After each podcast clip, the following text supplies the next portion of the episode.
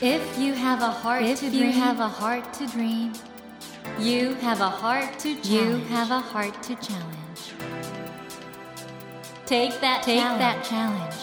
and realize, and realize your dream. Your dream. Dream Dream Heart. Heart. ドリームハート政教新聞がお送りします皆さんこんばんは茂木健一郎です 東京 FM のスタジオから全国38局ネットでお届けしています。ドリームハート。この番組は日本そして世界で活躍されている方々をゲストに迎えしてその方の挑戦にそして夢に迫っていきます。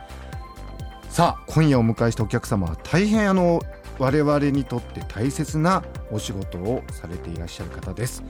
株式会社メドレー代表取締役医師豊田剛一郎さんですこんばんはよこんばんは。ろしくお願いしますよろしくお願いしま。ます非常に気になる、えーはい。代表取締役医師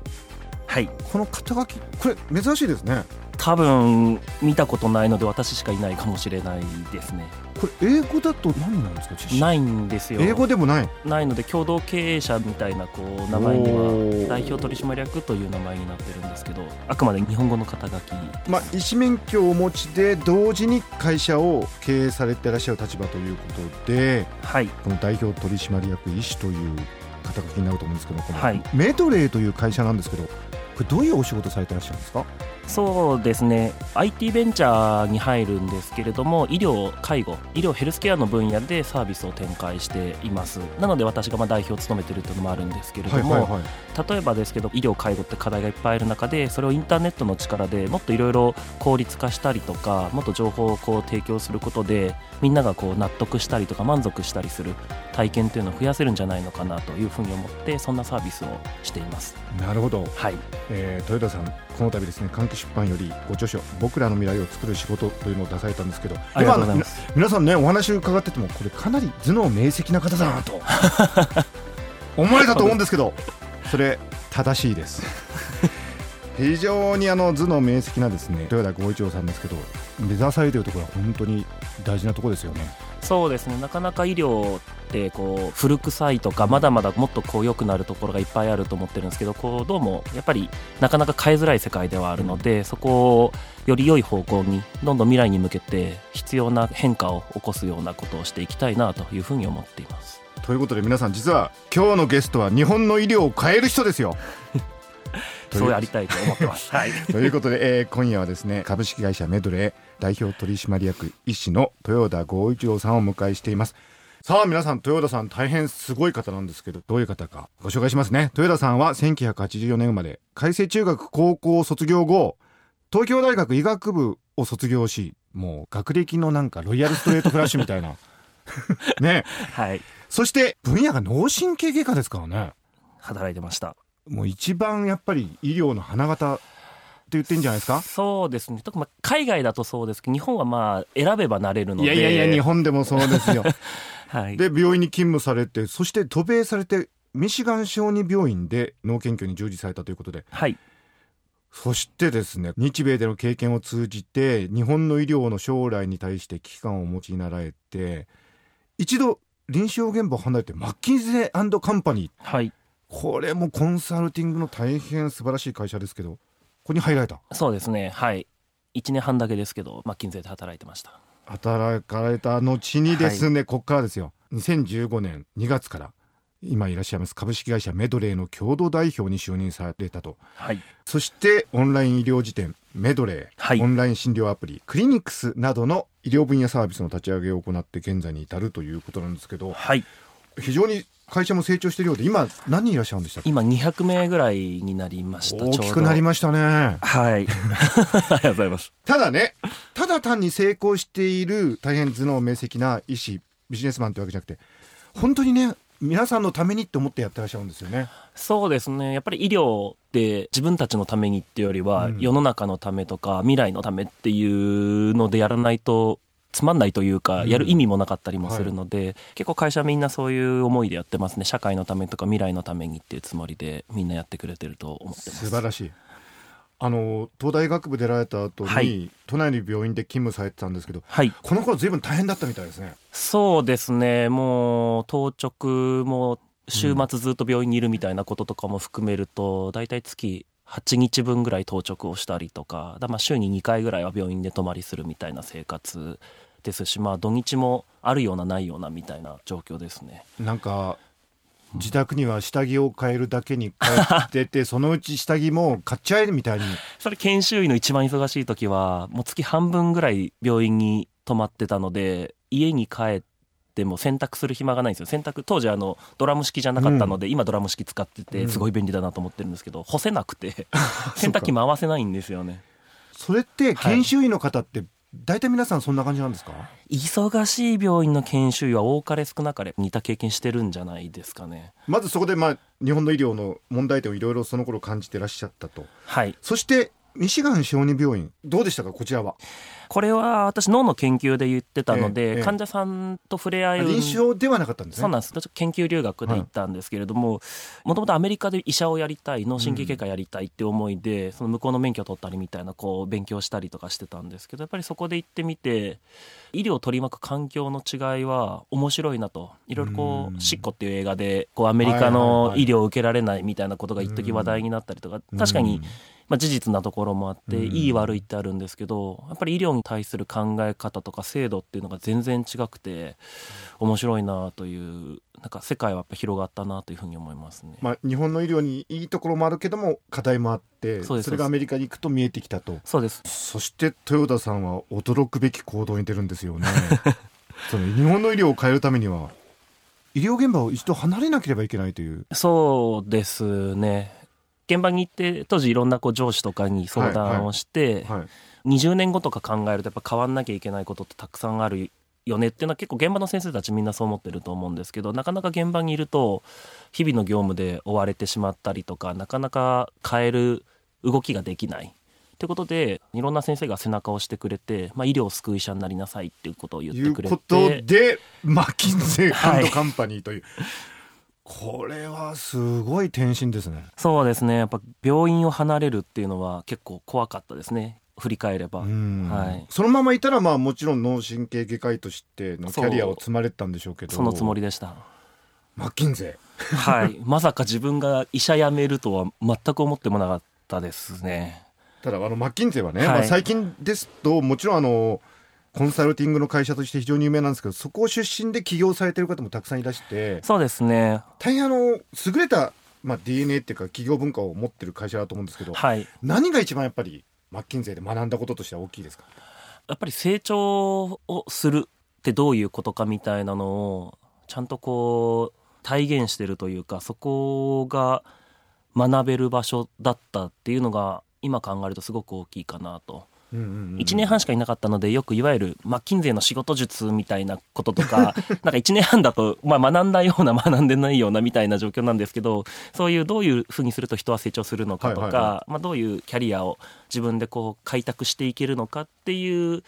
なんかいろんな経験とか考え方みたいなのはマッキンゼーが教えてくれたことかなとすごい思いますね。この度換気出版より出ました僕らの未来を作る仕事の中でもねはい、あのマッキンゼーでコンサルティングしてる中でそのある製薬会社のはい。コンサルティングをしていて、はい。ちょっといろいろ悩むことがあったっていうふうにお書きになってたと思うんですけどそうですね。そう、マッキンゼー自体はすごくいい会社だし、面白い、仕事も面白いんですけど、結局僕がやりたいのが、その日本の医療がより長く続くとか、今いい、いい医療だと思うんですよ、すごく。だこれがちゃんと30年後も続いてるみたいな環境を作りたいとか、仕組みを作りたいっていう中で、そこにはあんまりつながらないんですね、その仕事の内容自体は。あのジェネリックあ、例えばそうです医ね。薬品ってこれ何なんですか？飲み薬とかではい。主に作ってから一定期間経つと、うん同じ成分の薬を他の会社も作っていいよっていう特許切れになる薬って特許を取ってるんですけど、ええ。成分とかで、はい。あれの特許が切れるんですね。あ。ある一定期間経つと。そうすると他の会社も作ってそうです。値段も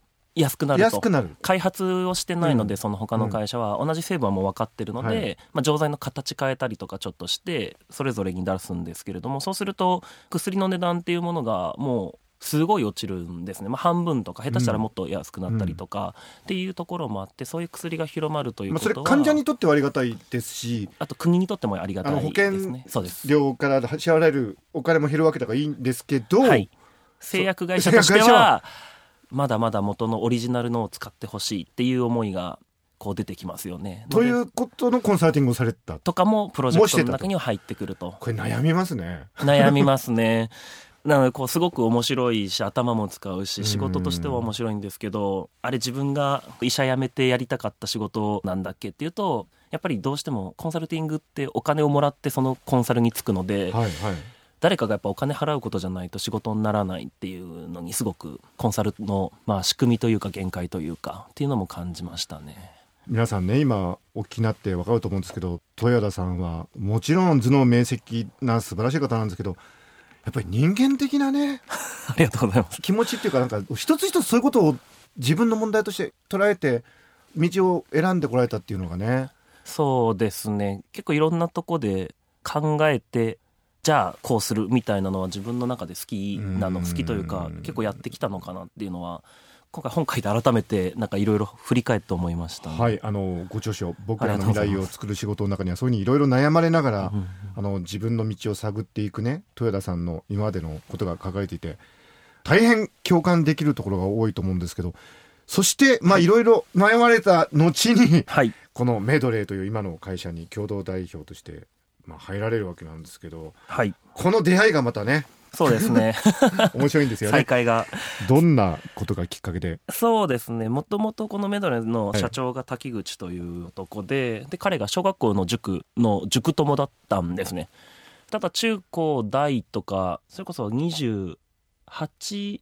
ぐらいの時に再び連絡取るようになったんですけどそれまで全然一切連絡も取ってなくてただフェイスブックを通じてですねこうメッセージをやり取りしてアメリカ時代とかもちょこちょこ連絡を取りながらうん。マッキンゼー入っても取りながらそんな縁がありいつの間にかメドレーに入ることになったというきっかけですね。この竹口さん海星中学せっかく入ったのに辞めちゃって公立中学校行って それでわざわざまた受験し直して東京学芸大学附属高校ってかなり変わってる方なんで辞めちゃったんですかね海星そうです。なかなか興奮に合わなかったって彼自身言ってますけど、まあ、中1の本当結構早い時期だったので、も もったいないよね。そうですね。でもそれがあるから多分今があるんだでと大学行かないで起業されたんですよね。そうですね。行かないでとか高校の間に彼は起業をして 今の会社と違う会社なんですけどでそのまま大学行かずに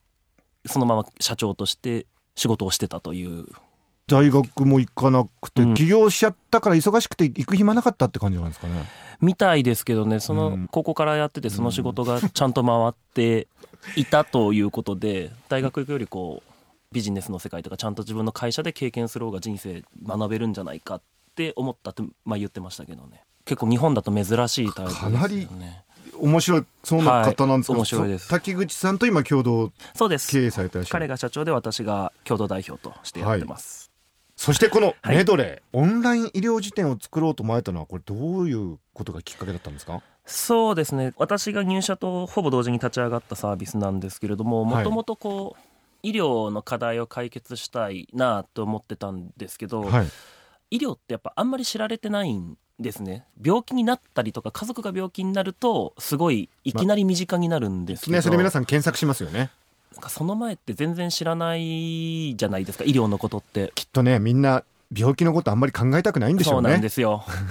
でもみんな病院でほぼ生まれて、まあ、まだまだ病院で亡くなる方とか少なくともこううん。亡くなる時は医者が絡むことがほとんどですので、はい。結局人生でで出産とかもそういうイベントがあると医療って絶対関わってくるのに医療のことって全然皆さんその制度みたいなこともそうだし病気のこともそうだしやっぱ全然知られてないなっていう思いがすごく強くあって。しかも豊田さんあの検索するとね、はい。いろいろ信頼性がどうなんだろうっていう情報も出てくるんですよね。ですねあれもすごくやっぱり問題でわらをもすがる思いでインターネットでこう医療情報を調べると、えこれが上に来ちゃうのって医者って調べないんですよ Google で。まあもちろんそうですよね。なので結構同期とか私もいざ自分で調べたりとかするとびっくりしちゃうんですよね。あの僕も調べてみるとね一見なんか中立的な立場で書かれてるような記事なんだけどよく考えたらステマだったみたいな、はいことってますね。よくありますもんね。ありますあります。そういう状況の中でじゃあもう信頼できる場所を作ろうというのがメドレーの狙いで。そうです。これなんとあの書かれてるのが皆さん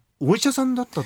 ていう。もうほぼ全て医者ですね。で必ず医者のダブルチェック以上みたいなのが入ってるっていうのにして、今600人ぐらいのドクターが協力してくれて医者が患者さんのために作るウィキペディアみたいなこうイメージでで常に新しくなったりとか情報も更新されなきゃいけないのでそういったこととかも担保して編集体制とか社内で作って病気を知るならまずここで見てくれたら入り口として少なくとも病気の情報を知る一歩目としてここはすごくいい場所だよって胸張って言える場所を一個ぐらい作りたいなと思って日本でプロジェクトみたいな感じですけどやっ本てます、ね、当に素晴らしいお仕事ですし、はい。みんなが必要としてたことだと思うんですけど、はい。ただお医者さんに執筆していただくってことについてはかなり苦労があったみたいじゃないですか。そうですね、まあ、今でこそ結構医療界隈内ではメドレーっていう名前が広がっていただいていて、確立したんだけど、その前もう立ち上げた時はもう本当私と話して分かってくれたドクター数人でうんうん。立ち上げて、まあでも頼んでもいやそれって何の意味があるか分かんないとか なんかインターネット怖いとかですね。なんかそもそも私が依頼したんですけどなんかメールしたら「お前本当に豊田なの?」とか聞かれたりとかですね。なんかいろんな人からよく分からないという言葉をもらいながら最初は立ち上げましたね。でも本当にそのおかげでねこのはい。医療辞典ができたわけですから、そしてもう一つクリニックスという、これも大変ね興味深い。そうですねこれは2016年の2月からなんですけれども。これかなり話題になりましたよね。そうですね。スマートフォンでこう病院行けるみたいなちょっとキャッチーなこうフレーズとともにオンラインでお医者さんにかかってそうです。で薬とかも出してもらえて。処方していただいてしかも代金もそこでそうです。クレジットカードかなんかで払える。アプリにクレジットカードを登録しておくと診察料も引き落としでなんで病院に行かなくていいお会計待ちもなくて薬の場合は現時点だとあの処方箋が送られてくる場合が多いんですけれども、なんで調剤薬局行くことがは必要だったりするんですけど、今までの医療体験に新しい体験が追加されるっていうようなサービスになってます。これ特にあの慢性疾患でね定期的に薬を必要としている患者さんなんかはかなり助かってる、そうだと思います。で実際こう頑張って行けてる方はいいんですけれども、もう病院行くの面倒くさくてやめちゃうっていう人すごくいっぱいいるんですよね。で今まで病院行かなくなるって患者のせいだったんですよ、うん医者からすると、うんうん患者さんが病院に面倒くさくて行けないっていうことは医者の責任じゃないと思ってたんですけどやっぱりそういう仕組みから変える何かがあってもいいよなというふうに思ってスマホで病院行けるっていう選択肢もあっていいかなと思ってやってますね。どうですか皆さん。豊田さん マジで日本の医療を変えてくれる人だなという気がしてきませんか？ありがとうござでもいます。でもあれですよね。これは始まりでしょ豊田さんの構想の中だとまだまだ先が、そうですね。やりたいことはいっぱいあるので。ですよね、はい、この素敵な青年誰？もっと知りたいっていう方今月の22日に換気出版より豊田さんのご著書「僕らの未来を作る仕事」が発売されたんですけどこれ本当にあの読みやすいし、あ本当ですか、うん、そう言っていただけると本当に。すごくいい本ですよね。これぜひ皆さんね豊田さんのご自身のことも分かるんですけど本当に日本の医療の現状とかこれからの課題っていうのがね分かる一冊になってますので、えーお読みください。そしてこの「僕らの未来を作る仕事」については来週さらに詳しくお話を伺いたいと思います。はい。ということで森健一郎が東京 FM のスタジオから全国放送でお届けしています「ドリームハート今夜はオンライン医療辞典メドレーやオンライン診療アプリクリニックスなどの医療分野サービスを提供しています。株式会社メドレーの代表取締役医師豊田剛一郎さんをお迎えしました。豊田さん来週もまた続き聞かせてください。はい。豊田さんありがとうございました。ありがとうございました。Never let go of that dream. Never forget, never that forget heart to that heart to challenge. 茂木健一郎が東京 FM のスタジオから全国38局ネットでお届けしてきました「ドリームハート。今夜はオンライン医療辞典メドレーやオンライン診療アプリクリニックスなどの医療分野サービスを提供しています。株式会社メドレーの代表取締役医師豊田剛一郎さんをお迎えしました。あの昔からね医療は結局人なんだってよく言いますけど豊田さんの人間力すごいですよね。やっぱりただ賢いというだけではなくってそれぞれの人生の節目節目に自分が経験したことを振り返りその中で、まあ、日本の医療のいろんな問題点課題を見つけてそれを本当に解決しようっていう志を持つ。いやー素敵な人じゃないですか。本当にね豊田さんそしてメドレーの皆さんがやってらっしゃるねいろんな日本の医療を変えるチャレンジ。応援したいなと心から思いましたしますますね豊田さんがどういう風にこれからやっていくのかなってことに大変興味を持った次第でございます。さてドリームハートのホームページでは毎週3名の方に1000円分の図書カードをプレゼントしています。番組へのご意見などメッセージをお書き添えの上ドリームハートのホームページよりご応募ください。お待ちしています。それではまた土曜の夜10時にお会いしましょう。ドリームハート。お相手は森健一郎でした。ドリームハート。政教新聞がお送りしました。